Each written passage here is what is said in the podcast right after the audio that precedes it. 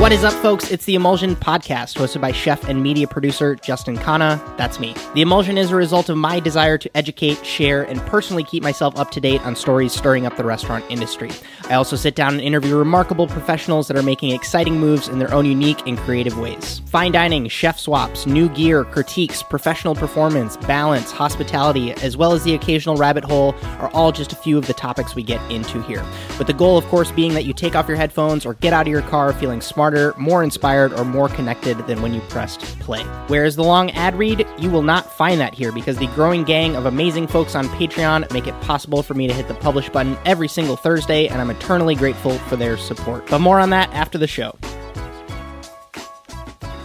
There we go. Welcome to the show. Welcome to the show. Thank you for joining me. It's a blus not blustery. It's like a chilly, crisp fall day in Seattle today.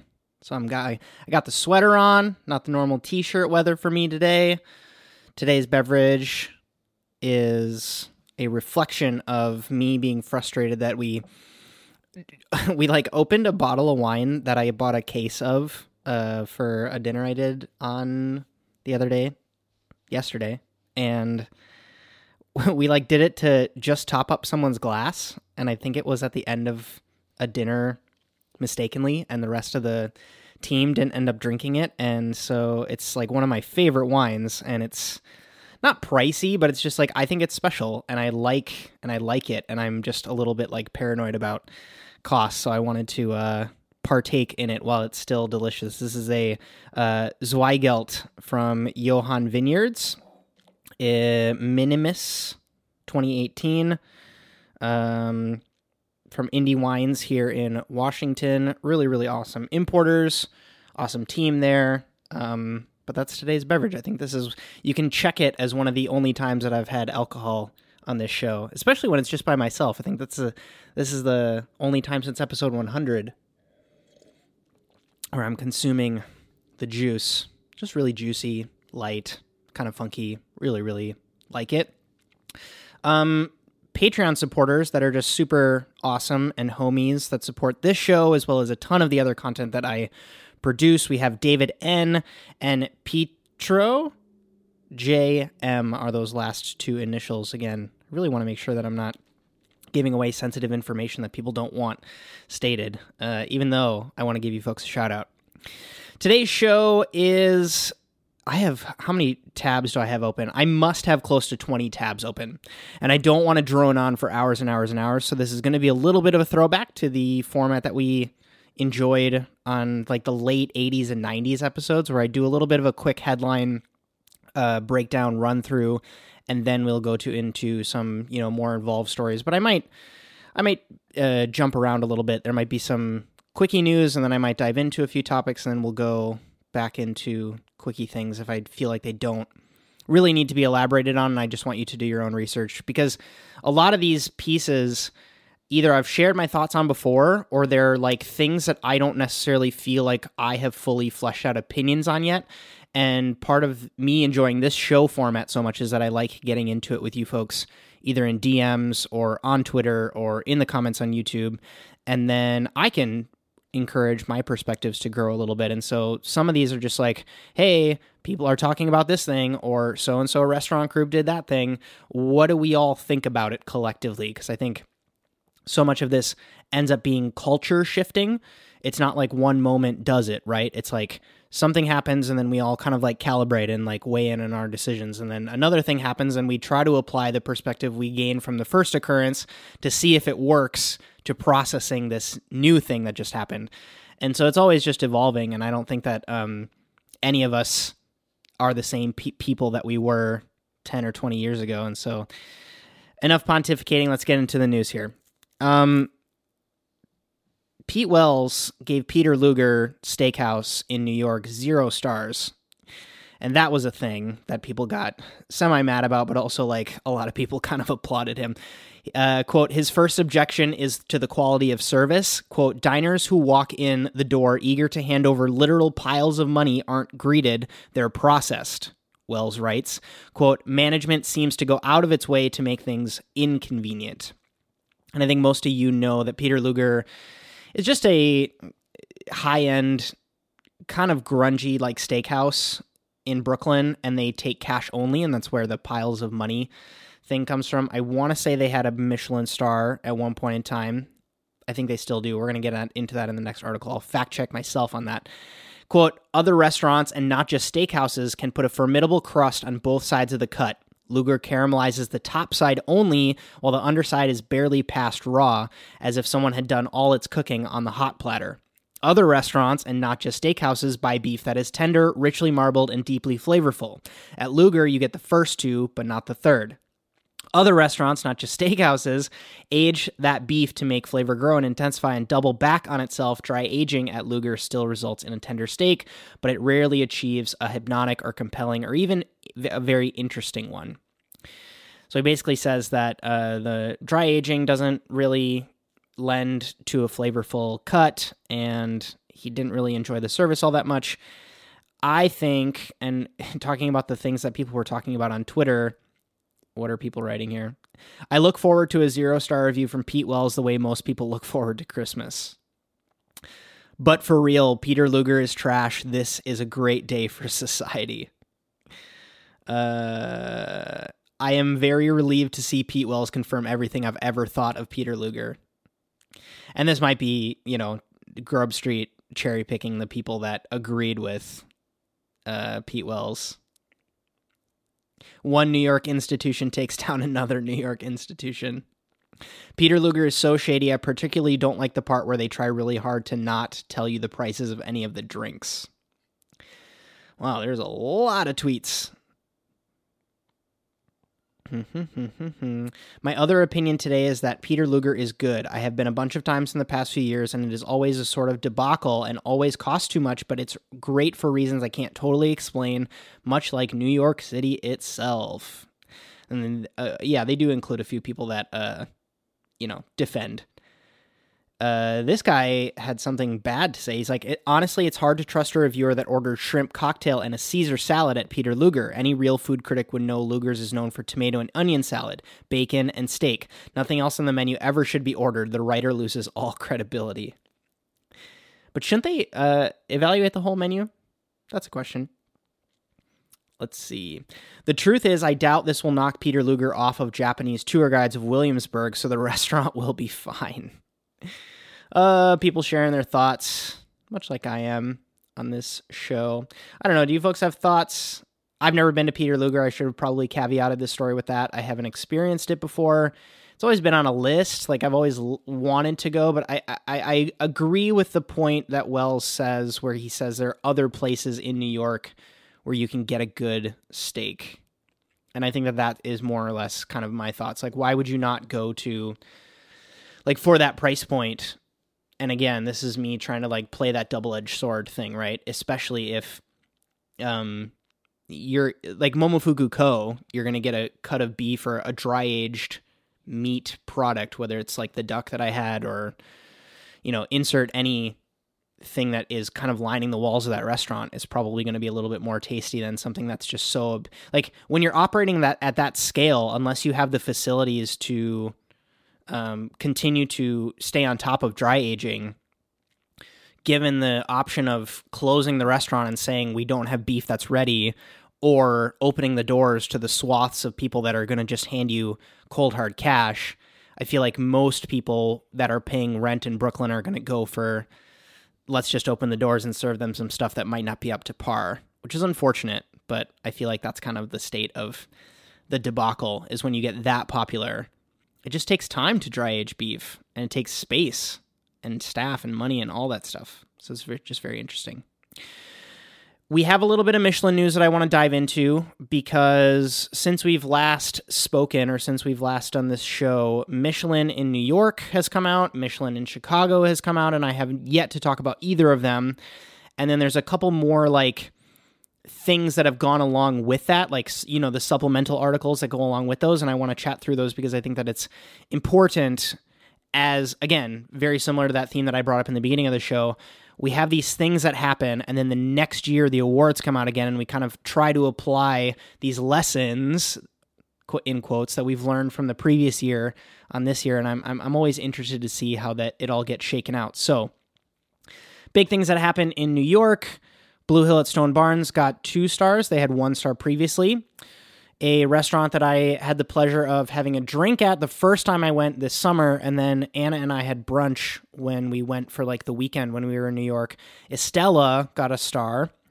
Crown Shy, a place that I've been wanting to try, but I, I, I think I what did I do? I think I either couldn't get a table the first time I went to New York, and the second time I went to New York, I really wanted to go. Where did we go? We went somewhere for dinner. That was like I went to Kawi. I went to Kawi instead of Crown Shy. That was the issue. So Estela, Crown Shy, and this place called Odo all got um, stars this year, and the same three star spots are at the top: Chef's Table at Brooklyn Fare, EMP, Le Bernardin, Masa per se. Um, who lost stars this year? I'm sure there was a few. Um, pretty much the, sta- the, the the standard list that you would think uh, everybody's still on there for the most part that I can notice. Uh, moving on to Chicago, Alinea is still the only three star place. Two star places, there's only three Acadia, Oriole, and Smyth. Everybody, uh, it's not everybody. I, I feel like a lot of people thought that Smyth might get three stars this year. It did not. Spoiler alert. Excuse me. Um, the point that I wanted to bring up well, I'll read this quote first. Quote, adding five one star recipients to its coveted list of awarded restaurants, no new venues were elevated to two or three star status. Two restaurants, Dusek's in Thalia Hall and the Alinea Group's Roister, lost their stars for 2020. So that's news.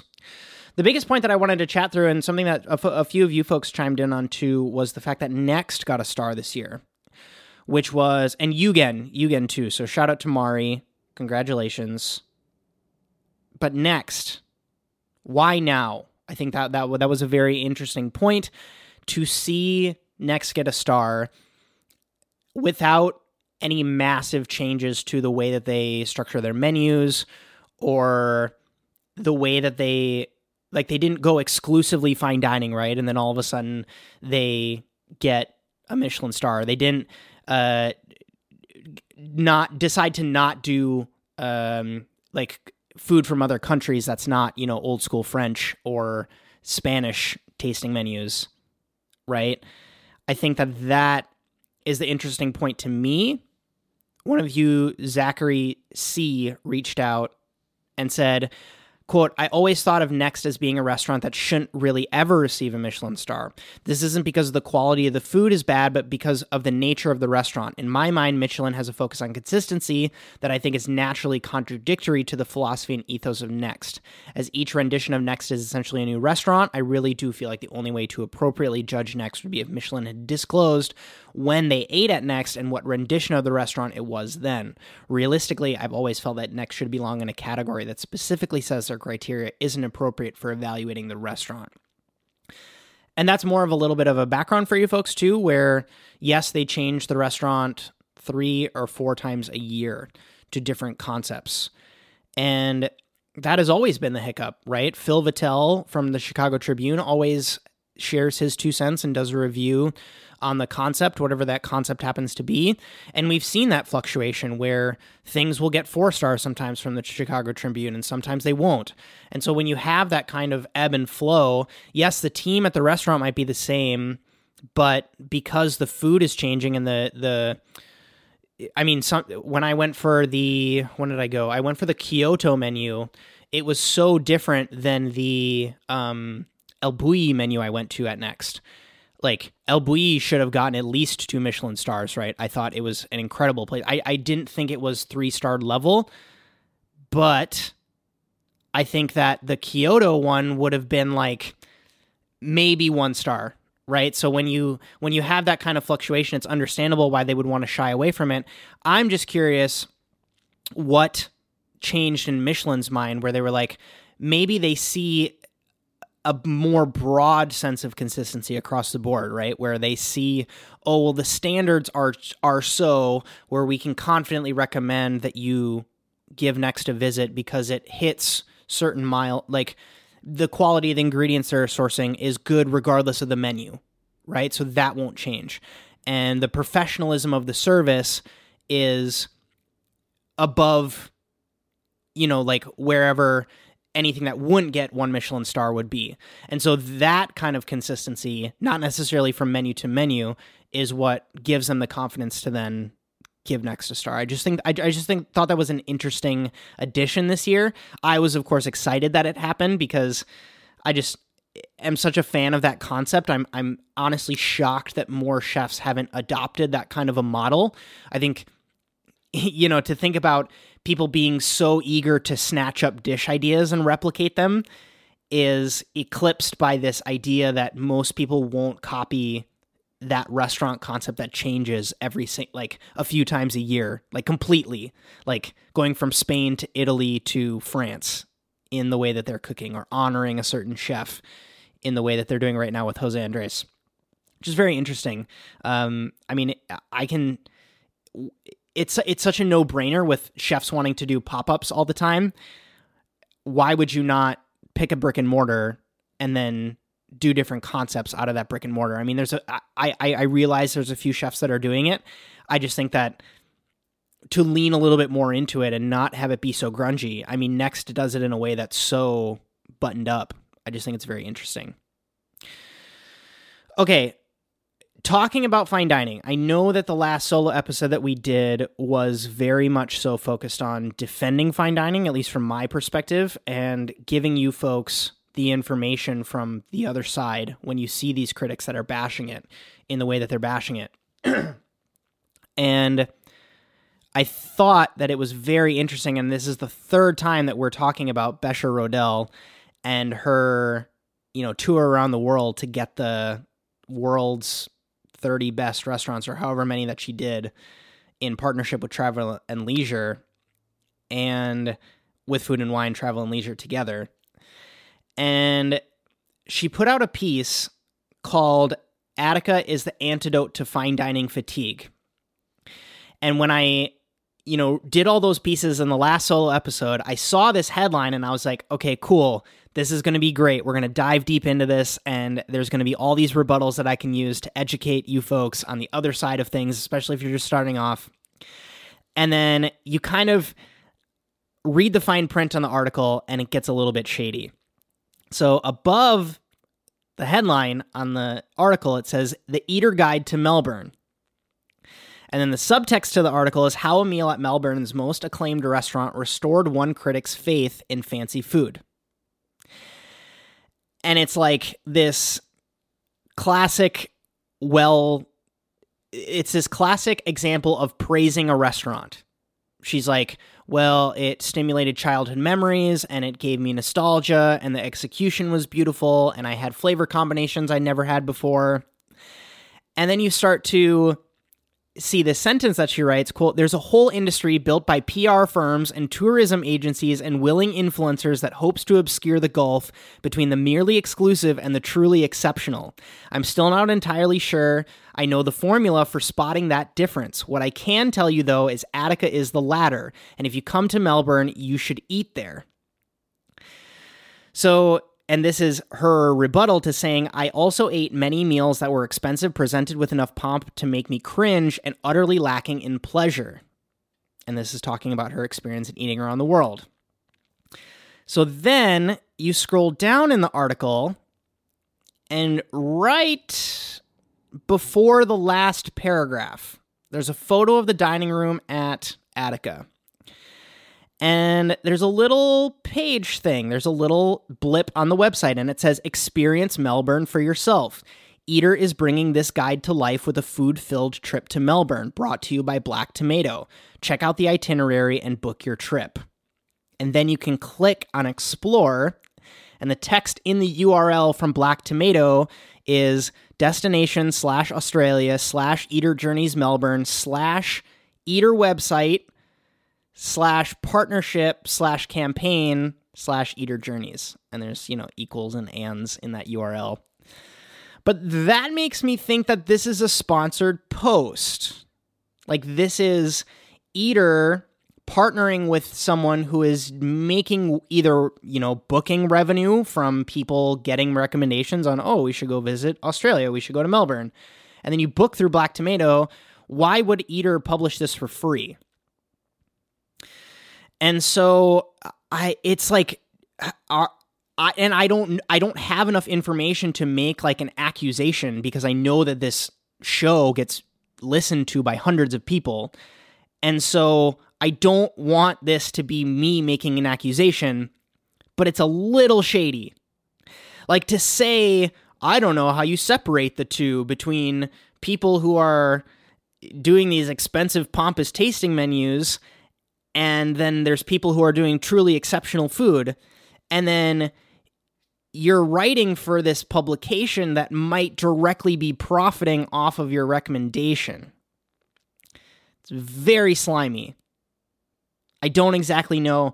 So, like, she talks about these great dishes. Like one of them, I, I, I even would love to do like some sort of a riff on. It was just such a inspiring take. It's like you dig, you get a bowl with tomato leaves, and you have to dig through the tomato leaves to find cherry tomatoes smeared in a paste of miso, and then you eat them, and it's like sweet tomato, salty miso. And then as you're bringing the tomato to your mouth, you have the scent of the tomato leaf, which is like you know most of us that have either pick tomatoes fresh from a garden or have gotten tomatoes where they're still on the vine or they're still like that leafy part connected to it that that that is a memory right? Like that's my grandparents house. And so she has this incredible praise to say about the tasting menu and the experience that she had but then it's like it's and she's from Melbourne. I also didn't say that which totally makes sense why she does all of this stuff for food and wine travel and leisure and then she might get approached by Eater and says, Hey, do you want to do this thing that might help out your hometown? And then she's incentivized to say yes, especially if she had a good meal there. I'm not saying I don't think she had a good meal there. I'm just saying like this back end stuff that's that it's all about is very like what are you doing? Especially with the headline, right? Like you're going to talk shit on all these other places, but then Attica is the antidote to fine dining fatigue and then people want to click on it. It's just it's a fascinating snapshot at the state of food media and I want it to be on your radar so that you don't get duped. Cuz I'm willing to do this kind of like copying the URL and pasting it so I can see what the redirect looks like. And it's a partnership, it's a campaign. I don't know. I don't know. It's all very interesting. If any of you folks had ever had any inside knowledge, I'd appreciate the intel I just don't like when people can be bought, you know? And I understand like people have like these writers have to get paid and you want to hook up your homies, but like it can become very convoluted. And I just want to put it on your radar so that you folks don't think that oh well Attica's doing it right. Cuz they are they they are and I haven't experienced it so I don't know. Like they might be a better tasting menu conceptually and giving you a sense of place and not copying dishes, right? But if it's getting praised because someone else has more to gain, that makes me angry. Quickie headline You don't often see Santa Monica's most anticipated new restaurant.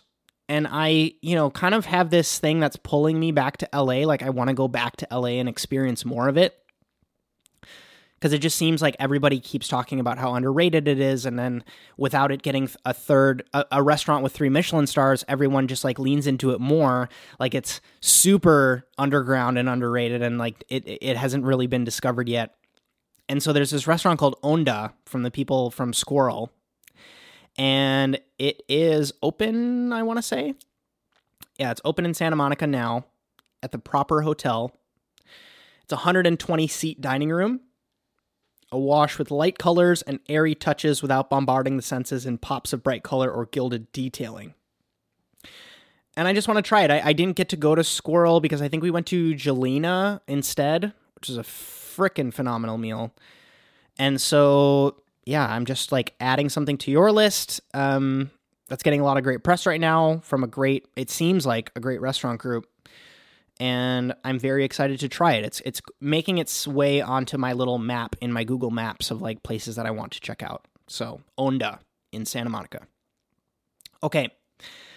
uh, I think most of you probably have gotten this news. They're making a uh, documentary on Anthony Bourdain. It's going to be Focus Features, CNN Films, and HBO Max. And Morgan Neville, who did a partnership with David Chang on Ugly Delicious, and then he also did the Mr. Rogers biopic, Won't You Be My Neighbor.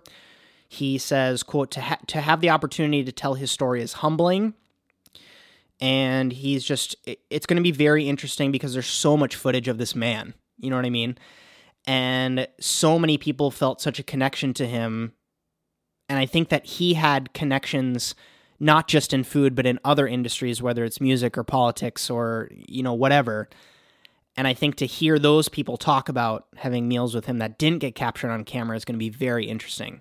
And because there's so much footage like you could make a 10 hour documentary about him and not even scratch the surface right? So i think that's going to be very interesting to see. I think most of you also probably saw the news that a lot of his stuff got auctioned off. Just news. I mean i don't really have anything to say about it.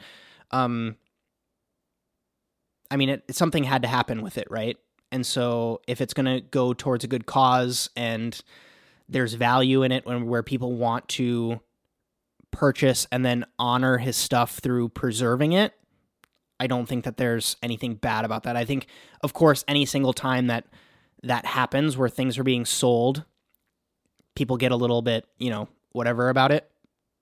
I don't really have anything negative to say about it. Is I just kind of wanted to let you folks know that like a bunch of Anthony Bourdain's stuff was sold at auction. So, okay, very interesting piece and again, we're bringing up this gentleman again, Jon Bonné. He did a piece for Fortune, and the title, like a schmuck, I clicked on it. It's called Why the Bib Gourmands Are the Michelin Awards You Should Actually Care About. And this might seem like I'm reading a lot of this article, but I think that a lot of it needs to be said from his perspective because I have a, a I have a rebuttal to say on a lot of it. I don't think this is going to get to like Ryan Sutton rant level, but I think that there is a perspective that this gentleman takes, and I think I just want to caution a lot of you for it. Quote, in truth, the more useful Michelin results had already been out for a while, and this is in discussion of you know the bib gourmands get released and then the week later or a month later the stars get released quote often bibs are portrayed as consolation prizes for restaurants whose aesthetics fall outside the narrow band that michelin defines as worthy End quote. I think that was very interesting. Quote, in fact, the bibs are the farthest thing from that. They are arguably the only part of Michelin system that is still worth paying attention to. Certainly, they're the only part in any that in any way addresses how and where most of us actually eat today. Stars may get the attention, but they're a benchmark whose time has passed. End quote. And then he says, quote, in other words, Michelin spends a lot of time and money compiling lists of some of the most compelling cooking in America and around the world and then pushes it off to second class status. In doing so, Michelin has underscored its own relevance. Okay. Quote, in 2019, its three star restaurants and many two stars can't break out of a very narrow vision of dining. Excruciatingly fancy, very expensive, and almost inevitably French inspired. In Manhattan, that in- includes places like EMP, Le Bernardin, and Per Se, the last of which was demoted in recent years by nearly every critic but Michelin. Dining at 11 Madison Park may be the sort of experience that's, quote, worth a special journey, to use Michelin words, although these days that journey is more likely to be by private jet. It's but it's not a journey many New Yorkers feel the need to make across town. Such restaurants reside in a different universe from how most of us eat. End quote. Uh, this goes back, and I am sorry if I'm beating a dead horse right now, but it's not. It's just not for you, right? Like high end fine dining Michelin might just not be for you, and that's okay. Yes, there are more Bib Gourmand restaurants because it's more accessible food. Like it's casual food that's designed to make a little bit more money. It's not designed to be creative or ambitious or boundary pushing. And that's okay. They want a place in the community to serve people. Moving on quote, that Michelin isn't fixing a flawed system shouldn't at all detract from the enormous accomplishment of the chefs who earn those stars. They work extraordinarily hard and deserve the praise, but they also know what's expected of them. to indulge Michelin's obsession with formality, one that reeks of the old brigade system for restaurants that Escoffier was present, perfecting around the time that Michelin started its guys in 1900. That old French way wasn't about celebrity, it was about escaping the indentured servitude of the old restaurant kitchens. So, why should we celebrate that today? Why shouldn't we be praising chefs and staffs who want to create restaurants that meet their definition of hospitality? The Bibs do just that, of course. And that's where I'm kind of confused. It's like, it's a French it's it's a guide with French origins and you're mad that they're praising restaurants with French threads throughout them. It's just very interesting to me that there's like a confusion of that where there's like such history and and like there's no there's no doubt that there's like bad culture things that go along with these kinds of things. But when you think of incredible hospitality, it's difficult for me to think of a dining culture that embodies luxury and opulence more so than the French. And I think that there it's funny that there are places that get Michelin stars a la Atomix and Chef's Table at Brooklyn Fare, which are basically kaiseki counters, right? But they're almost this interesting fusion project where you get a little bit of both. Quote, the only alternative then is for chefs and we media enablers to stop playing along. What if we behaved like the Parisians and just paid attention to more relevant critics while treating Michelin as the slightly worn and inappropriate country uncle it seems to want to be? End quote. I think it's just a very fascinating place to be where this is the first, you know, these kind of 36 months that we've experienced with chefs giving back their Michelin stars and critics pushing back to Michelin is one of the first times that I can remember where there's been this pushback because Michelin doesn't own the media anymore, right? You don't often read about who got the Michelin stars from your newspaper or getting a little red book. You read about it on Twitter. And so if, you know, a publication like Fortune or Eater gets to it first and gives you that news, then they have to give their two cents on it or create their own industry awards, right? I just think that even seeing like it's hard to dethrone a, pl- a titan like Michelin because even them even they are asking for help financially from things like the Board of Tourism of California, right? Like it's not a cheap project to execute a restaurant guide like this. And I just think it's interesting that it's not often met like everybody's constantly like bring it like bring it down, bring it down, bring it down. It all needs to be more accessible. And I understand coming from the reference of the culture needs to be better, people need to get paid more, any of these productive conversations but saying that you're mad that someone's sharing their opinion is also like saying that they should only listen to your opinion. Right? I just think I would love to hear your folks' thoughts on this one because I do honor Bib Gourmand restaurants in a different way, I would argue, right? I met someone at a dinner that I cooked the other night who told me that uh, anniversary meals allowed them to go to three stars, birthdays were two stars, and just wanting to go for fun for a night out was a one star place. And that's how they categorized Michelin in their mind. Where it's like, it's about celebration. It's about being inspired or being shown something with food you've never seen before. It's not something that you go to every day. And I think most of us agree with that. I just think that this guy is like eating his own tail with his words. He's like telling us stuff that we like everybody already knows that Bib Gourmand is like staple of the community. You go there a couple times a month. It's a little bit more affordable so you can afford to go there. And it's not a 4-hour long tasting menu. But that doesn't mean that the 4-hour long tasting menu is bad. We already know, dude. flipping it all to someone who doesn't want to do restaurants at all there's a woman out of LA, Zoe Komarin. She does a pop up concept called Zoe Food Party in backyard in a backyard behind Highland Park's Collage Coffee. And she dresses like she's from the 90s and serves pita. And she just did a quick interview with Eater talking about why she doesn't want to have a restaurant, why she's okay doing pop ups. And I think it's interesting that she talks about doing pop ups and then getting burnt out about with doing pop ups. And then she says, we do, We'd been doing pop up dinner parties in New York and Berlin, but after a year, I was exhausted. I wasn't feeling the fun. And then she came up with this idea of Zoe Food Party, where she says, quote, I don't want to be locked under the details and minutia of the business.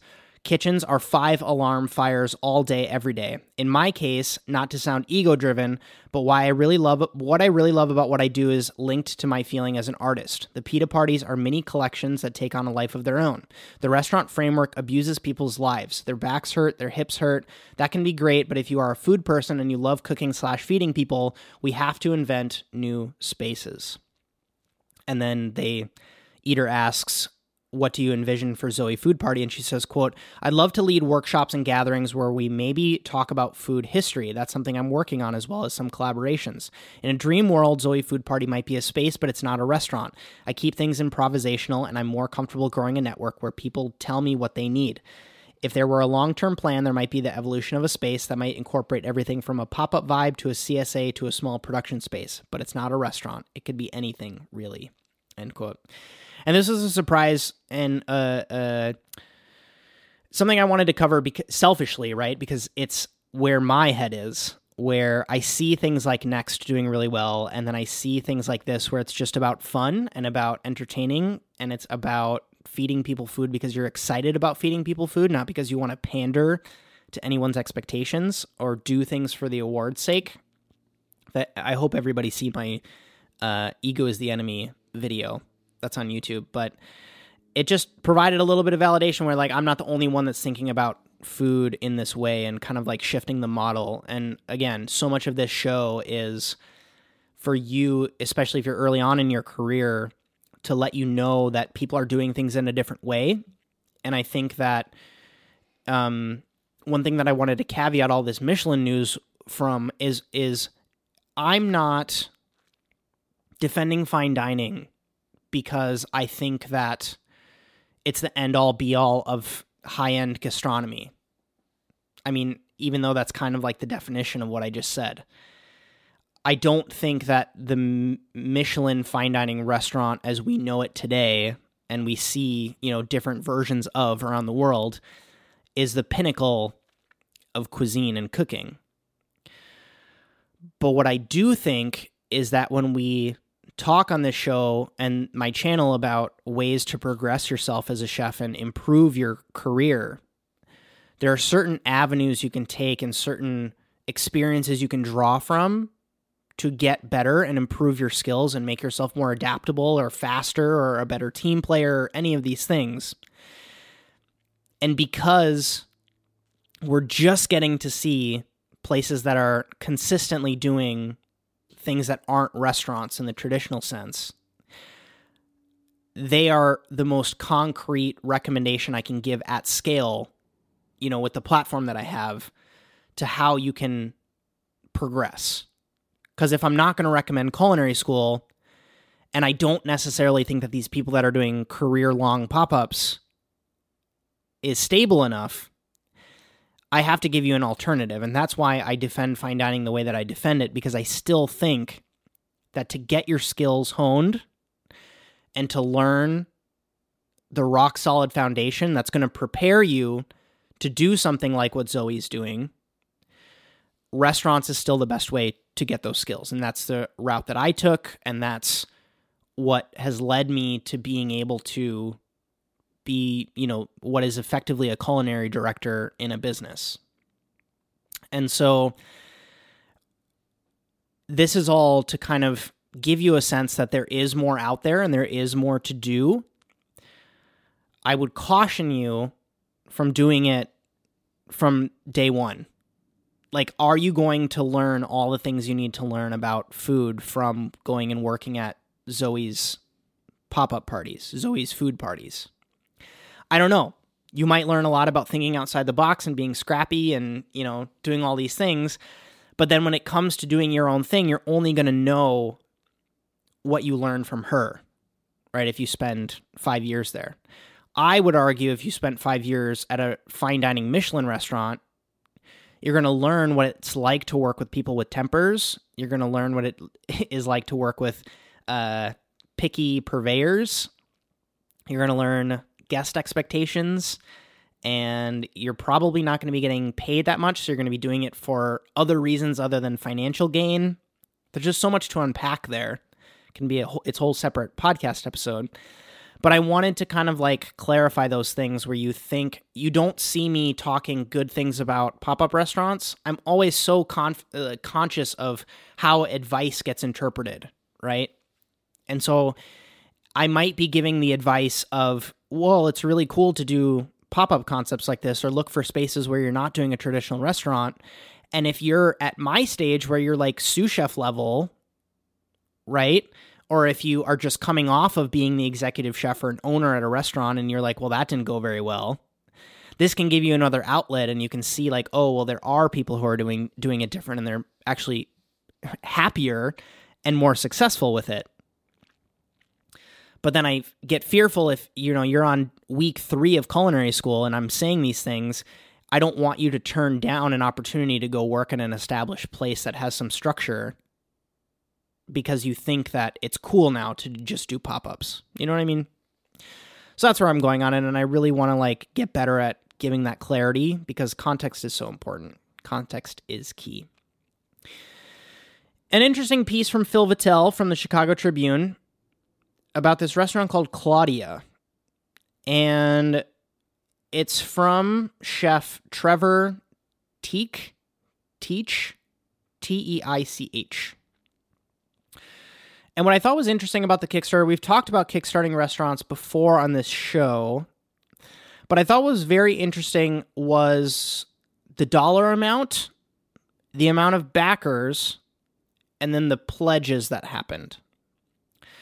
So most the most backers, the most the the thing that most people backed was um this large box of petit fours which was $50.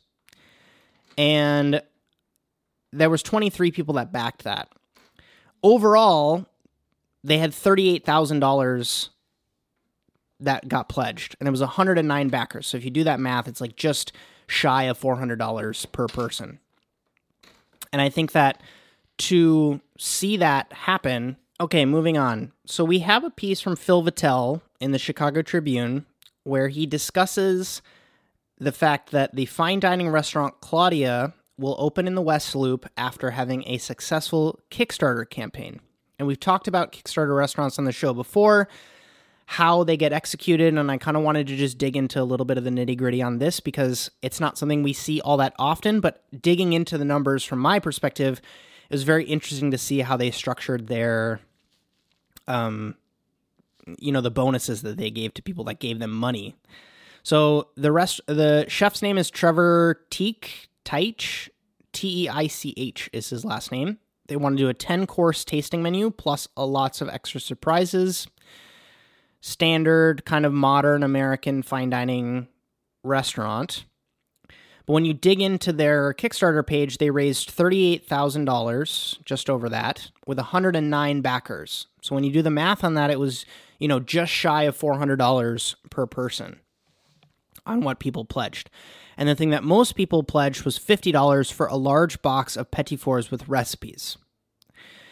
And what I think is very interesting about this is that a lot of the things were experience focused, right? And so they were, you know, table for two, kitchen table experience, uh, dinner for four, uh, your name on the wall of support if you spend a thousand dollars or more, and only two people got that.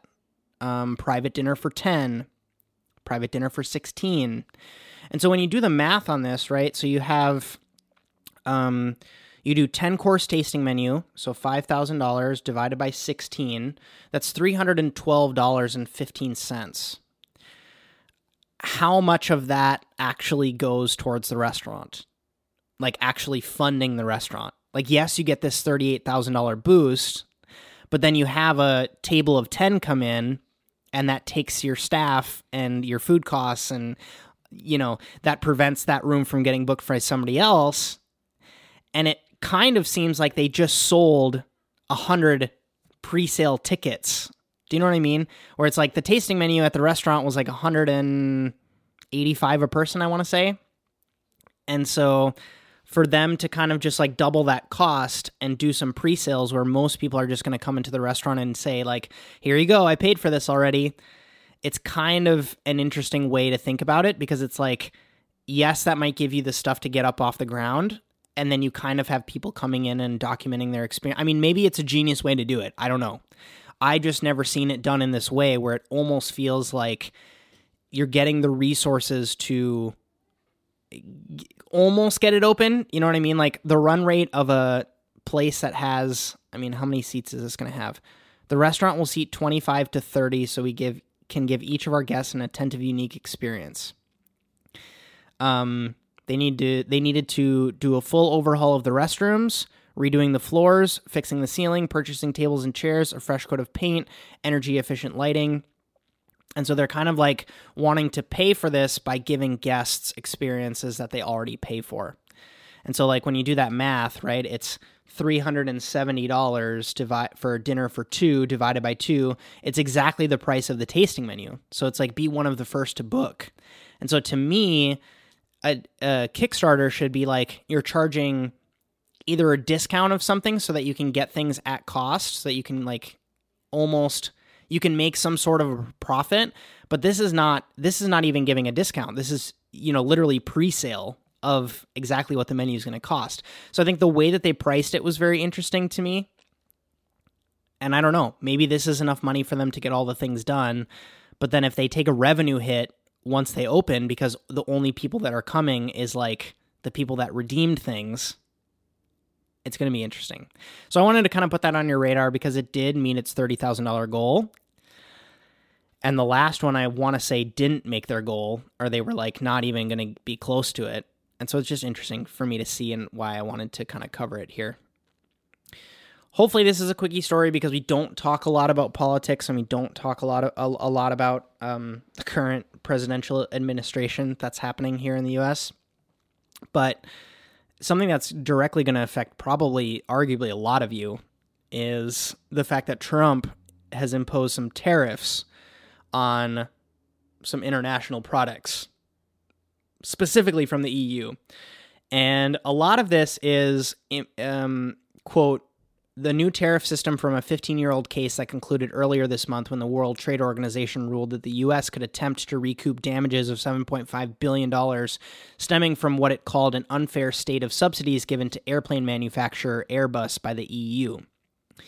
And so what's happening is we're seeing a 25% tariff on single malt whiskeys from Scotland and Ireland. Uh, I'm trying to only discuss the food things here dairy products, including butter, yogurt, and cheese, including Parmesan, fruit, including fresh fruit, dried fruit, and fruit juice, wine from France, Germany, Spain, and the UK. Note I said France. Yes. Pork, including prepared or preserved pork. Olives and olive oil from France, Germany, Spain, and the UK. There's no Italy mentioned there. Uh, decaf, coffee, and normal coffee from Germany metal tools, including pneumatic hand tools from Germany, books from Germany and the UK, biscuits, waffles, and wafers from Germany and the UK. Anyways, the UK is scheduled to leave the EU on October 31st, but because each country is named individually, the trade representatives notice the tariffs will continue to apply. So, you know, if you see a pr- more of this is just like if you see the menu prices at your place change, or you see that your chef started to use a different cheese, or if you see that the wine pairing changed because of certain reasons, or you notice that a customer says that the price of their favorite dish has changed because you don't make the rules and how things get priced, Just understand that this comes because your restaurant is probably paying more for these ingredients. So I just kind of wanted to put that on your radar. Didn't have too much more to dig into there and why. Um, I wanted to give a so Naomi Tomky, who is a writer based out of Seattle here, gave a little bit of a shout out to a friend of mine in a piece that she did. So the friend of mine is uh, Tiffany Ran, and she and I talked very early on when I was doing um, pop ups in my you know initial year in Seattle. She's doing her own pop up series called Baba Liao, um, which is infusing Pacific Northwest ingredients into Taiwanese cuisine and the piece that was written that included her was called quote the unreasonable length lengths restaurant workers have to go to take time off. And then it says from working doubles in advance to finding their own replacements here's how unsalaried shift workers manage when it comes to vacation. And this is kind of just sharing the stories. I think this is more valuable for someone who is thinking about getting into the industry and you've found my show from whatever avenue you found it and you're wanting to learn a little bit more about what it takes to work in restaurants, I think that this isn't going to be anything new for people who are used to this life. But um, yeah, it just tells the very real realities of what it takes to take time off. And I think that it's a, a good piece that's very transparent. It's very like from an industry perspective. And if you want to read it and you want to kind of, you know, like maybe get a sense of like, well, I'm not crazy. This is how most of the industry operates. Uh, you should read it. It's linked down low in the show notes. An interesting piece that I, you know, a lot of restaurants will have things like um, core values, or I mean, certainly a lot of the restaurants I grew up in had, you know, specific words that they would use and and my company does the same thing where we have these words. Some of them are you know like phrases or like a combination of words or phrase like things that we like to talk about to articulate to people whether it's our clients or our staff why it is we do what we do and what we're about and what we believe in and how our actions map to that and I understand that some people hear words like honesty or integrity or trust or any of these things that can frequently become buzzwords and it doesn't connect with them. And so this piece came out called In Hospitality, Your Words Need to Be as Good as Your Food. And this is in you know response to the welcome conference which is more or less the kind of the TED Talk of front of house in restaurants that was started by um, who is it? Anthony. Oh, Will Guidara and Anthony Rudolf.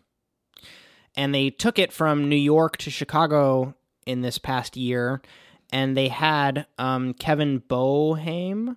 Am I pronouncing that last name correctly? Where's his name? B O E H M, Boehm. And he's from the Boka group and they talk about that he puts a lot of these things into phrases. And i wanted to share them with you because i thought that some of them might you know become things that you folks start to operate your decisions by. So when you come into a conflict or a fork in the road or you're dealing with you know a particularly testy situation, you can think about any of these quotes and you can be like, okay, that really resonates with me and I want to adopt that as kind of like my operating system, right? I want to use that, you know, little thing and embed it into my software to run it whenever I come into contact with one of these situations. So, here we go. Quote, Positive positivity is contagious. Be a carrier of happiness. Happiness is an active pursuit. Will it to happen. Every difficult conversation needs a countermeasure. Balance the negative with the positive. Don't just give a guest a great experience, develop a relationship. Don't ask people how they are doing with a period, ask it with a question mark. That one's very interesting. Execution eats strategy for breakfast. It's a good one. Inspect what you expect. I like that one.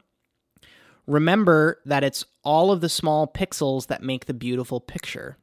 It's a very digital way to say that. See the problem, solve the problem, teach the solution. That's an interesting one. Believe in magic. Uh, look for soul and character in others. Build things that are soulful. Be a character. Constantly take stock in where you have been, where you are, and where you want to be. And some of you might have rolled your eyes at a few of those. They might have been, you know, too hoity toity or like they didn't, you know, you can see how they can get taken out of context or, you know, not taken seriously in whatever capacity. But I know that there are some times when it's just the right moment and the lesson hits, or this is something that you can tell any individual on your team if you want to, you know, click a, a few 30 seconds back in the podcast and listen to these again.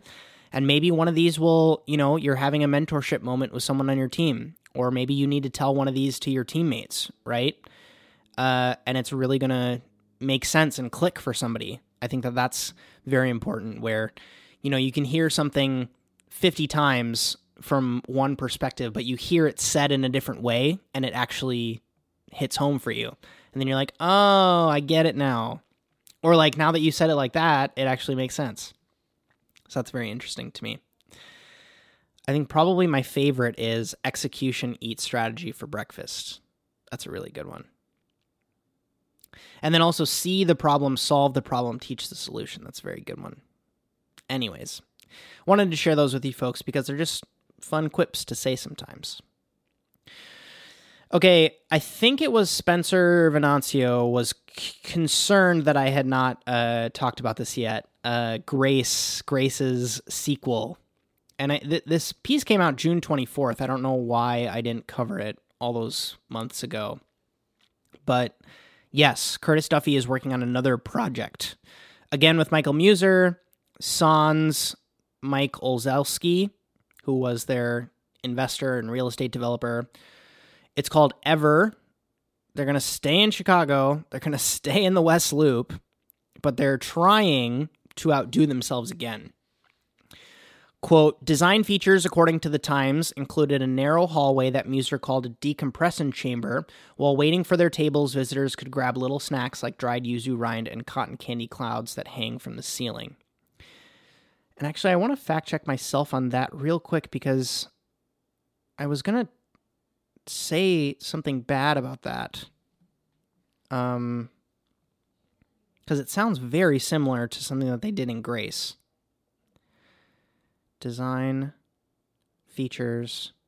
Yeah, this is so Okay, let me get this context right. So they say the dining room will seat 75 people with a private space for 12. Lawton Stanley Architects, the same firm that designed Grace, will work on Ever's 6,000 square foot space. And yeah, then it talks about design features. So Grace had a similar hallway, which I think is interesting that they're continuing to latch onto this idea. We didn't do snacks in that hallway in the same way, the first snacks that most people got were either in the lounge in the front area of the restaurant or on the table when they first sat down. And so I think that this is kind of like resurfacing this old idea that they've already kind of executed on. They just didn't t- take full advantage of it in Grace. Um, it says, quote, dinner will cost $300 to $500, according to the New York Times. On the high end of the range, Ever would surpass Alinea as Chicago's most expensive restaurant. The dining, and I, again, the dining room will seat 75 people. Quote, Cook County court records show that the case doesn't appear to be active, but Olszewski claimed Duffy took $10,000 in truffles and made other allegations. Duffy and Muser, via a spokesperson, said they were never served with court papers. There's also a lawsuit with Grace's unemployment benefits, according to the Times. That lawsuit was filed in August 2018, according to county records. And it's just very interesting to me to see all this transpiring because it's not from a from the lens of self expression. It's not coming from the lens of wanting to say something with your food. It's not wanting to create a place to highlight producers or um, be a force in the community or any of that stuff. It just seems like they're building a machine to feed these massive egos. And I feel like I can say that as someone who has worked with these people and who has experienced what happened when they basically got everything that they wanted, right?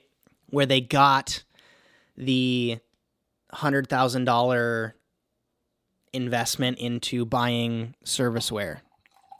They got the chairs that they wanted that this article still talks about, right? And they got all of these things and they were so frustrated that they couldn't move things fast enough through avenues because it was connected to the hotel and they had to get budgets approved and all these things. And they got what they wanted. They got the documentary, they got their three Michelin stars, but it wasn't enough. You know, and this is so much of what gets talked about in in Ego is the Enemy, where it's like you have these you're in one of three camps, right? You're either working your way up, you're on the way down, or you're experiencing the success. And I think that this is just a fascinating thing to watch from afar of a chef who is obviously incredibly troubled. Like we, it, it's documented, and not just in the documentary, but the article that was written about him and his family trauma that happened. And then you get met with, you know, someone who you bring on as an investor and won't leave. Like they won't give you the majority ownership in the in the in the company. And it's just crazy to see that the format's going to be the same. 12 to 15 course tasting menus. One is on seafood and light proteins and the other one's on vegetables. It's just like we're copying and pasting grace but we're going to make it more expensive which therefore makes it better. It's just fascinating to watch. And i'm very grateful that i am not a part of that world anymore. I don't want to discourage any of you from working for Grace, I mean, maybe I would because there doesn't seem, I mean, yes, he might have learned his lesson and he might have people on his side that are telling him to not make these decisions and we're not going to. I mean, I just remember Curtis Duffy standing in that board in, in our private dining room telling the entire staff that he had no idea that we weren't getting paid overtime. And it was so hard for me as a 20 year old to wrap my head around like, you're the chef owner. How do you not know like you have 20 people that you have to pay. It's not a 2000 person company. Like how do you not know what your team is getting paid? And so I t- I'm taking that as like maybe he truly didn't know and maybe he's going into this project saying i'm going to be a better businessman in this business and because you know they're, they're just taking sound bites from a quick phone call they hopped on with him that wasn't fully articulated and again, this is me after getting totally bashed by working for this guy. I'm still wanting to look at it as half full.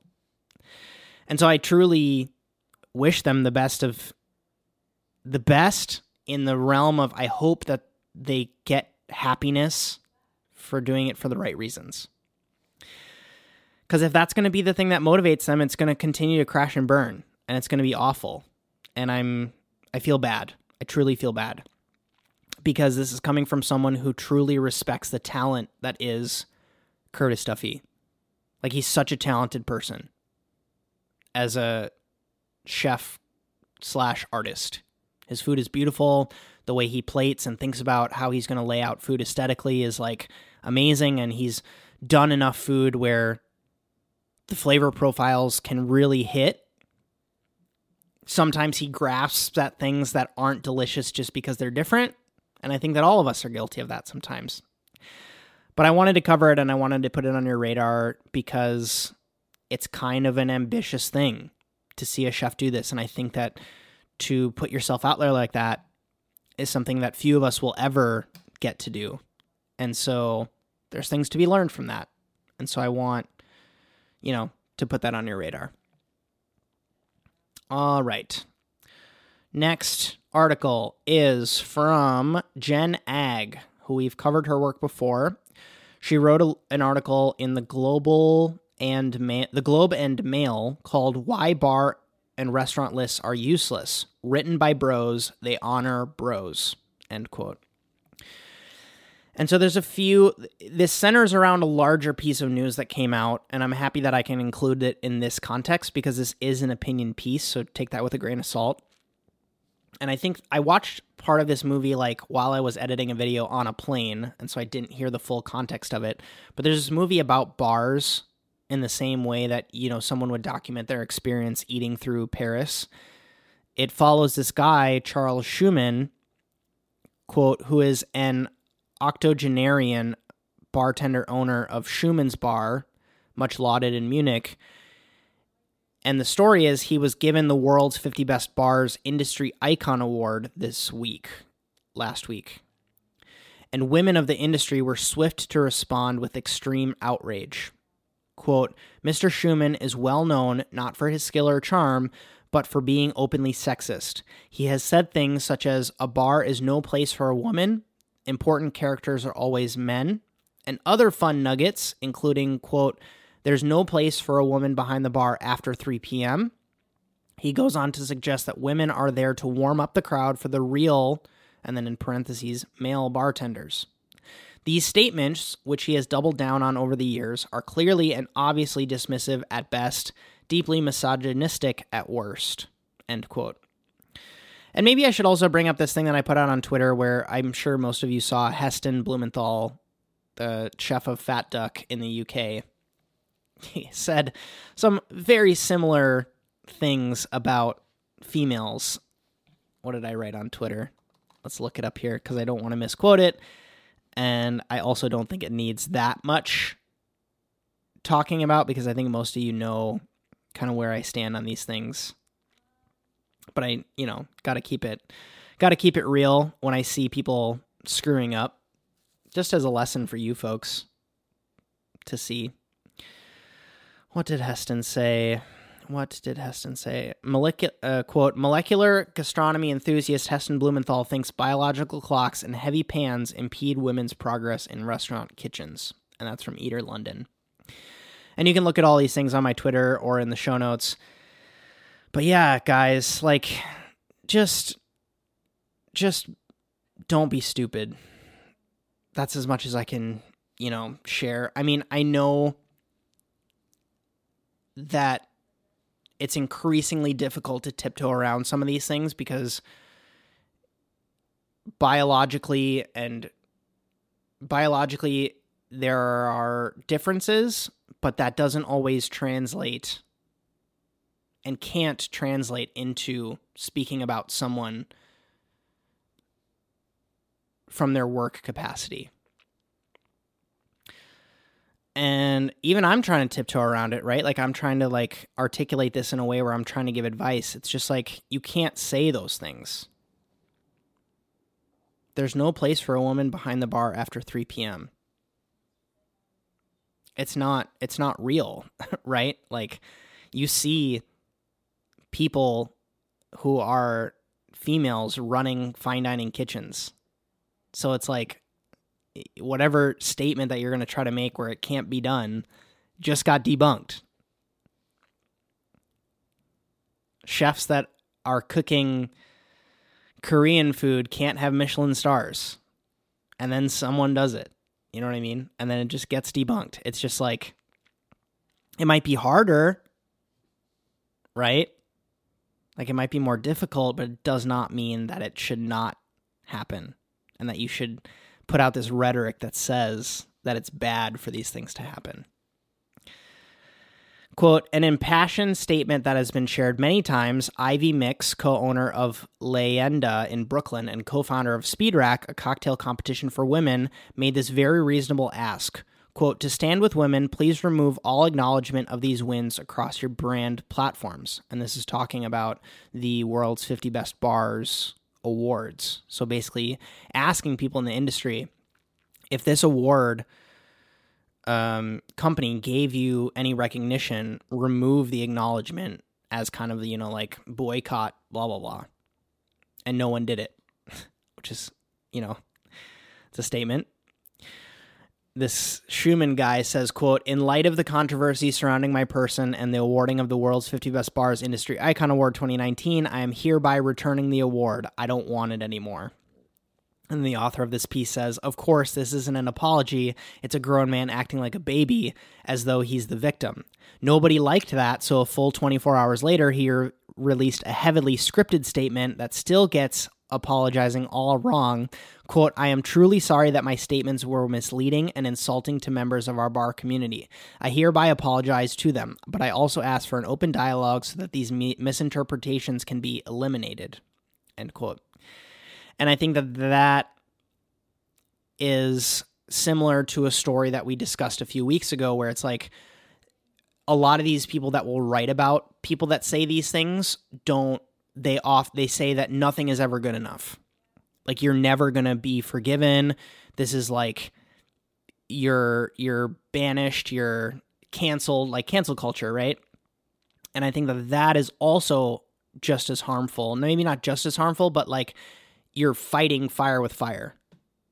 An eye for an eye makes the whole world blind, right? And so I think that um articulating what that path to redemption looks like can be helpful, but I also understand that you know you and I might have grown up in a generation where it was common to see more female representation or people of color representation. And so it's hard for us to understand these people who look at the world in a different way from us. And so we don't know what's going through this man's head. He just has how he was brought up in the industry and what he thinks. So just keep take that with a grain of salt. Quote, the only way to have better representation on the front lines of these lists is to have better representation on the back of them. The James Beard Award Foundation recently did a complete overhaul, and the results were pretty immediate. Women and people of color finally started to be recognized after decades of being passed over. End quote. I don't know what I think with this story. I think that it's someone who is very opinionated on this topic, sharing their thoughts. Um, do they honor bros sometimes? Yes. Is there still a culture of male representation that might be a toxic boys club culture that this person talks about and it runs deep? Yes. But that's in that word, you tell us where the issue is. It's culture, and culture is slow to change. Seth Godin talks about that a lot. Um, and I want to cover it because I do think it's important that we discuss it and we see why it's bad. We see why it's bad, and then that gives us the opportunity to improve instead of brushing it under the rug and we'll deal with it later. Anyways, probably the story that I want your folks' opinion on the most in this is a very interesting piece from Jonathan Kauffman through Eater. And it's called Whose Dish Is It Anyway? And I wanted to give you both sides of this story because as a business owner and as someone who has, you know, contributed towards ideas that another chef has used on a menu that was 100% their name, I have varying thoughts and I want to hear your thoughts because it's very muddy and it can get very slimy and it can get very ego driven. And so, let's start by you can read the full article if you want and then you can come back to this, but I'm wanting to give you examples from both sides. So, I want to give you some examples first that defend the restaurants. So, Vartan Abgaryan, the chef and co owner of Yours Truly in Los Angeles, which opened in March, says that when he moved on from his last job at 71 and above, he had no regrets about leaving behind customer favorites like poached oysters topped with uni and caviar and a cured and whipped egg served over chorizo bolognese. Quote, I was a person who was hired to do a creative job. I got paid for that work. It belongs to them. End quote. And then we're going to talk about this company called Butcher and Bee where one of the chefs, one of the owners there wrote in an email my position and the restaurant's position is that if a team member develops something while working for us, they can take that thing and generate success for themselves with it, being a more be it a more senior or exciting role with a different company or to create their own business. We do not try to stop them or stand in their way. And then the last point that kind of defends restaurants Chad Robertson from Tartine weighs in saying, quote, either no one's going to care or a lot of people are going to make this and it's going to push us and keep us on our toes. End quote. Basically saying like if this thing blows up, you have to let people run with it and understand that it's going to get copied a million times. But then th- you can't rest on your laurels and you have to kind of move on and come up with the next thing. You know, I think that someone who's done an incredible job with that is Dominique Ansel, right? The Cronut happened, everybody copied it, but then he came up with his own new desserts. Okay, so let's pivot and talk about defending the chefs, right? Like we have to defend the people who were in, on the employee side, the people who contributed possibly the legwork and the, the IP, the intellectual property. Cynthia Wong from Butcher and Bee says quote you work your whole life to create a catalog of things that are very stylistically tied to you. So the idea that you pass them up when you leave a job is absurd. So in leaving butcher and bee she hired an attorney whose name is Steven sidman and he scoffed at some of the legal language that he sees restaurants using Quote, merely calling a dish a trade secret or work for hire doesn't make either claim legally defensible.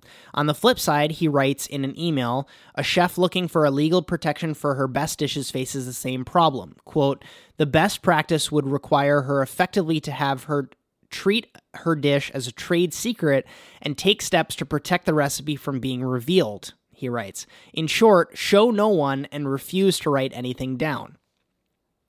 Then there's this woman uh, named uh, Krista Chase who says, "quote I have given myself a pep talk. I created some really cool food, delicious things here with a really great team, and I can do that again." End quote. I think that's a really interesting insight where it's like you did this thing in your career for a time. That's a chapter. You know, we're turning the page. There's this guy named Kevin Tien, and he says they'd still be great dishes but I think at the end of the day, the perception would be, oh, he's just resting on his laurels. And this is talking about, you know, taking something that you did at a restaurant and then opening your own concept and then doing it at that time. And then Tien says, quote, For me, when it comes to building a dish, there are multiple recipes built into it. I'm not going to ban you from doing any of those components. As long as it's not an exact replica of the dish at this restaurant, it doesn't really matter. End quote. And so, from the lawyer's perspective, this the the lawyer actually gives the advice of document everything, because if you if a restaurant does take you to court and you know you come up with you know a peach dish or a way to prepare peaches, and you document that entire process, and then when you try to leave and say that you want to do that at your next project, and the restaurant says you can't do that, that's ours. If you want to pursue legal action, you have all this evidence showing that you did all this stuff and that was your idea. So, again, from both camps, right? You are executing on this thing, your peach dish, at a restaurant where they are sticking their neck out. They are handling, the, bringing the audience to you, right? Regardless of the press you get on the peach dish before or after you've released it. They are you're using the product that they're paying for. You did not have to put up any financial or, you know, yes, you had to give your time to this restaurant, but you they are taking all of the risk by giving you this platform to showcase your ideas. And I just wish that it was a little bit more uh, cut and dry, right? But it's not. It gets very muddy and very slimy. And so yes, I would encourage you to document as much as possible if you are the type of person that's going to get wrapped up in that, right?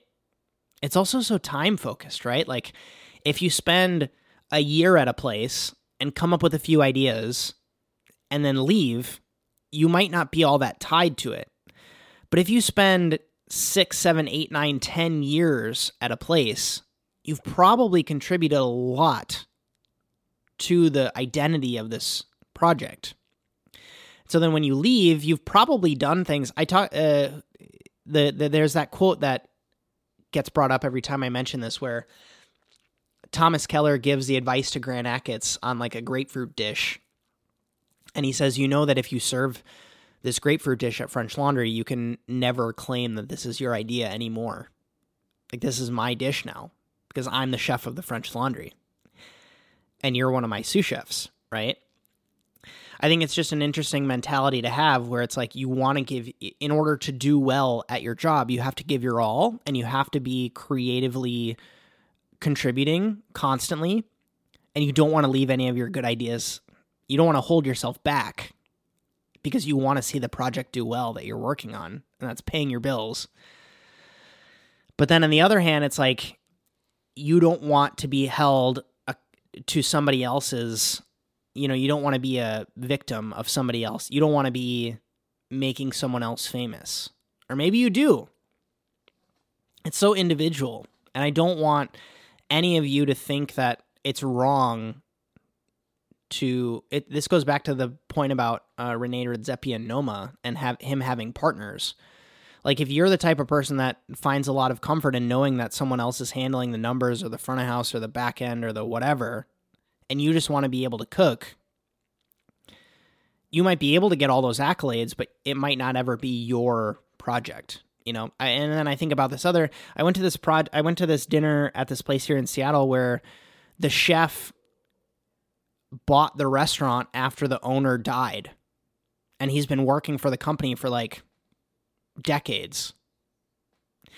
And so it's like he eventually just lasted long enough or you know just by circumstance unfortunate circumstance because this person passed away now got this ownership of this place where he probably wouldn't have otherwise. And so i would love for you to weigh in. Do you think that you know chefs if they come up with that idea it's their property? Or do you see it from the restaurant's perspective a little bit more where like they're ponying up these resources? Let me know in the comments. Let me know on twitter it's very interesting to me. Where for the first time in a long time, we're seeing people like I remember uh, Jenner Tomaska at Next when he was chef de cuisine there. He had like just as many followers as the restaurant. That's very interesting. That's like an unprecedented thing in our culture where because of the way that social media is these days when Jenner puts out a post, it gets seen by just as many people as if the restaurant would. So fascinating. Okay, last story, I promise. For some reason, it's not showing up on my desktop, but thank goodness for Notion, I have it here. There we go, it's back. So the LA Times put out a piece. Hannah Raskin was the author, and it is fascinating. And if you have any sort of interest in you know, working for a chef who is going to get a lot of media attention or someone who is going, maybe you want to own a place that participates in food festivals. It's called, quote, the Festival Industrial Complex How Food Festivals Hurt the Chefs They're Meant to Help. And uh, I want to read you a few things because I was fascinated by the numbers here. Quote, despite the increase in food festival supply, ticket prices have skyrocketed. During its first year, the Charleston Food and Wine and Food Festival sold day passes to its culinary village for $25 a piece. In 2020, five hours in the culinary village will cost $135. So they've 6xed in price.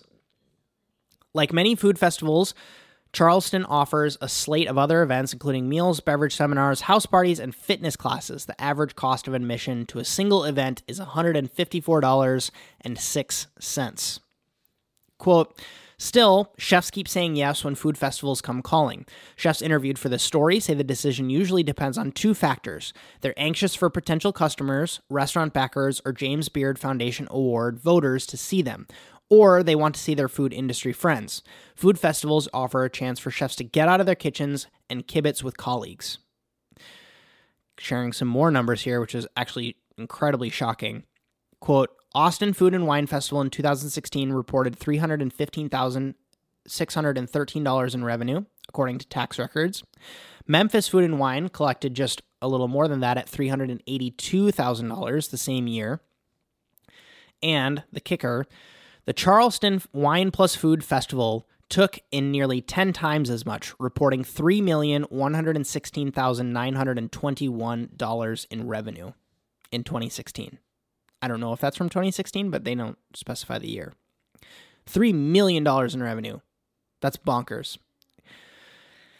Um, an interesting piece that one of the people that they interviewed um, said was quote you're posting pictures of this great time you're having at this mad food festival and your community is like you're where who's cooking the food here then customers are going oh that's why the cheesecake didn't taste the same end quote and that's an interesting point right because especially if you're not getting paid to be at this festival and it's happening on a weekend you have to weigh oh well my restaurant brings in $20000 on a saturday and i'm getting zero dollars to go to this festival, but I'm going to get in front of 900 people. So, how do I weigh that? You know, uh, we joke in our business when we get offered to do things for exposure sometimes, we're like, oh, well, how many exposures does it take to pay my landlord my rent? Because this doesn't get trans gets translated into direct dollars, right? But like the article says, if you get in front of someone who's to then take you more seriously for a James Beard Foundation award, that's to lead to millions of dollars for your restaurant business going forward. So it's difficult to weigh. And I think that this dives way deeper than I want to get to in this show because I've already gone over the time that I wanted to set aside for this episode. I highly recommend you read it, especially if you're nerdy about numbers and nerdy about this kind of state that we're in where food restaurant uh, food festivals seem to be growing and they are events so they are exclusive. They uh, encourage fear of missing out. They are exclusive they attract talent they have media associated with them that chefs want to be a part of Quote, there's a big misconception about festivals that chefs primarily do them for promotion. Maybe that was true 10 years ago, where there was like five festivals, but the landscape has changed. Chefs often tell us they do festivals where they're treated well. End quote. And that was from Mike Thelin, who is part of Feast Portland. So I think that that was also an important thing to discuss. Uh, there's a piece from you know my homie here in Seattle, Eduardo Jordan. He says, "quote how many doctors speak for free? How many lawyers speak for free? We've got to start thinking like professionals if we want to be professionals, end quote. And so he's basically saying, yes, invite us to be a part of this, but if you're bringing in $3 million in revenue, where's our cut? Give us an incentive to show up. We are taking a risk by being here. We are leaving our bread and butter businesses behind in order to be present at this conference that you're hosting. And so I always like kind of weigh that, right? Like it's also kind of a weird flex to be a chef at a conference where it's like, yep, I have a team that is operating my business without me.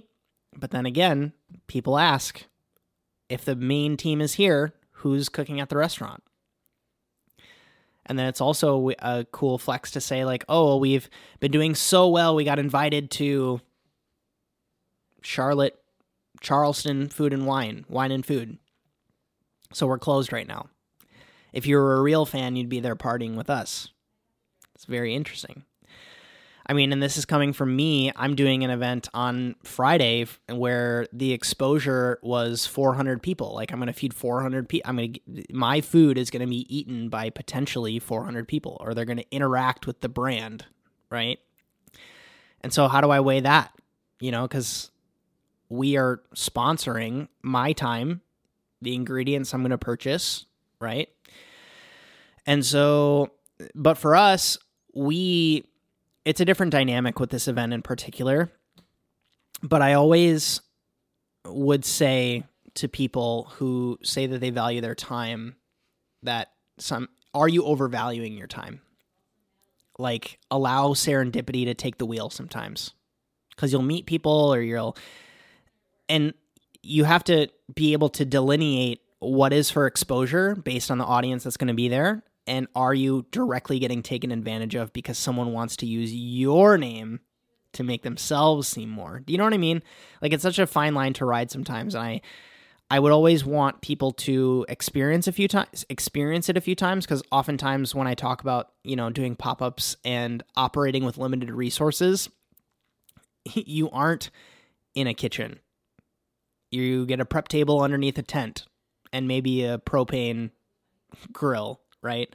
or an outlet with an induction burner, right? And so you need to be very careful with how you make promises to people where you say, well, this is getting to interact with my brand in a in a fun festival focused way. If you want to experience the real restaurant, come to the restaurant. I think where people get caught sometimes is they say like, "Oh, well my restaurant will be at the festival." And then people it can create a false expectation and then people get upset when you don't deliver on that promise, right? Cuz you truly don't have the resources that you're used to executing with. So festivals are hard.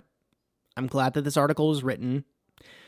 Um, yeah, it's just a nice way to weigh in on opinions from industry people who do this on scales that are much more involved than what I'm used to executing on. And I weigh it too, you know. But I, again, I don't want you to think that all festivals are bad. I just want you to be the driver of that decision. Don't feel like you have to. You know what I mean? Okay, let's wrap this up. Non industry story. If you want to geek out on YouTube for how long is this video? 20 minutes and watch a gentleman walk through Spain in 4K, I highly recommend you check out a guy that I haven't recommended in a long time, Craig Adams, put out a video where he's just doing hiking videos now. And there's no narration. It's just, you know, pop it up on your TV or on your laptop in full screen and just kind of sit there and watch. It's just like lots of nature, lots of eating, and you go on this journey with this person, and it's really cool. And I really enjoy the films that he's making now, and I respect him a lot. He's kind of found his niche, and it's just kind of zen, like to sit and watch something that's like, yes, you see him eating these food and drinking a beer in the mountains, but it's not chef's table and it's not about like flashy travel videos. Um, he's done a really good job. This product that I'm reaching for, I supported on Kickstarter. It's called the SwitchPod. I supported them. Um, Caleb Wojcik and Pat Flynn came out with this product that's great for vloggers and you know mobile content creators like me. Um, it makes me want to vlog more because I have all these ideas in my head for videos that I, you know, don't want to sit down and record a full podcast on. And I have so many exciting things that are happening in my business life, and I'm traveling a lot, and I want to document all these things, but um, I'm conscious of you, the audience, right? The people who are listening to my show and the stuff that I'm doing, where I don't necessarily want to take you on a journey where you're not going to learn anything. I don't. I mean, my life's pretty boring, right? It's a lot of meetings, it's a lot of internal conversations, it's a lot of um, things that don't necessarily pay off in the short term. I'm like building something that's gonna last for much longer, and this is kind of like it could be seen as boring. Um, and I do document it in the way of like when it's a funny moment or like something cool happens, I document it for myself and I don't really share it all that often. But I know that if I were to share this time in my life down the road, it would be fun to look at, look back at. And so I got this product not because I, uh, most of you have seen probably the road trip uh, thing that I took where my Joby GorillaPod broke on day one. It was like 10 hours into the road trip, the Joby GorillaPod broke. And so I wanted to support these guys because they seem to be doing a fun and interesting alternative to that, you know, shitty product. And it's great. I've shot a few videos with it already when I was doing projects for clients, um, and I enjoyed using it. It definitely is a first version, a V1 of a product, and it, the version 2 is going to be even better. Um, but I'm also just fascinated to see how they went about marketing it and how they partner with a lot of creators and people in the industry and hooked them up and encouraged them. They made it for these people. And then they did incredible marketing to get this Kickstarter funded. And I bought one because it fulfilled a need that I have. And that's like almost all the products. When I review products on YouTube, I look at what is the obvious improvement that could be made on something that seems to be an industry standard, a la my apron. So I learn a lot from these projects and seeing how they get fulfilled and how they communicate with their backers and all these things. And so it's a project that, that I'm enjoying, and I hope that it, it can be a tool that I use to create more for you folks. That's basically that piece. Um, yeah, I don't know if I have any other updates to share. Going to Vegas this weekend. Going to Norway next month. What else? I hope you have a very safe Halloween. If that hasn't already happened by the time this episode by the time this episode airs. Um yeah, sorry if this was a little long. Sh- give me a shout out if you are still hanging out here and you really enjoy these longer episodes because I don't like these to go this long, but this was one where I there was a lot of stuff that I needed to dig into and I'm enjoying being able to articulate my thoughts on these things in a longer format because I don't want to get caught up with sharing quips because that can frequently be taken out of context and I don't want that. And I also like the conversation sometimes. So, thanks to everybody on Patreon that continues to support the content that I do. Thanks for sitting here and watching the sun go down. It's very dark in here now. Okay, roll the outro. We did it. You're in outro land now. Thank you so much. I appreciate your ears more than you'll ever know. Hey, by making it to the end, you're the type of person that I want to speak to directly. This little production is constantly growing. If you enjoyed this episode, if you like what I'm trying to do with this show and want to make sure more people can find us, a free way to help out that takes less than three minutes is to leave the emulsion a great review on iTunes. If you didn't enjoy this show, please also leave a review. I'm happy to take any constructive feedback you've got. If you want to learn more about supporting this show with your hard-earned cash, patreon.com slash Justin Khanna is the place to do that. I've got tiers starting at just $1 per month. Let's say you just like being involved through suggesting stories to be covered or asking questions to my interview guests. You can stay up to date by following along on Twitter or Instagram. That is linked up in the description for your convenience or always available on justinkhanna.com. If you're on YouTube and listening, you can take this show on the go because this is available on all podcast platforms, including Spotify. And if you prefer video versions of things like my interview shows or the shorter intermezzo episodes and you're listening audio only, please check out my YouTube channel to see more of that. Now's normally where I'd say my name is Justin Khanna and I hope you have a good one, but you've probably got another podcast episode to listen to. So I'm just going to get out of the out of the way here. Excuse, excuse me. Pardon me.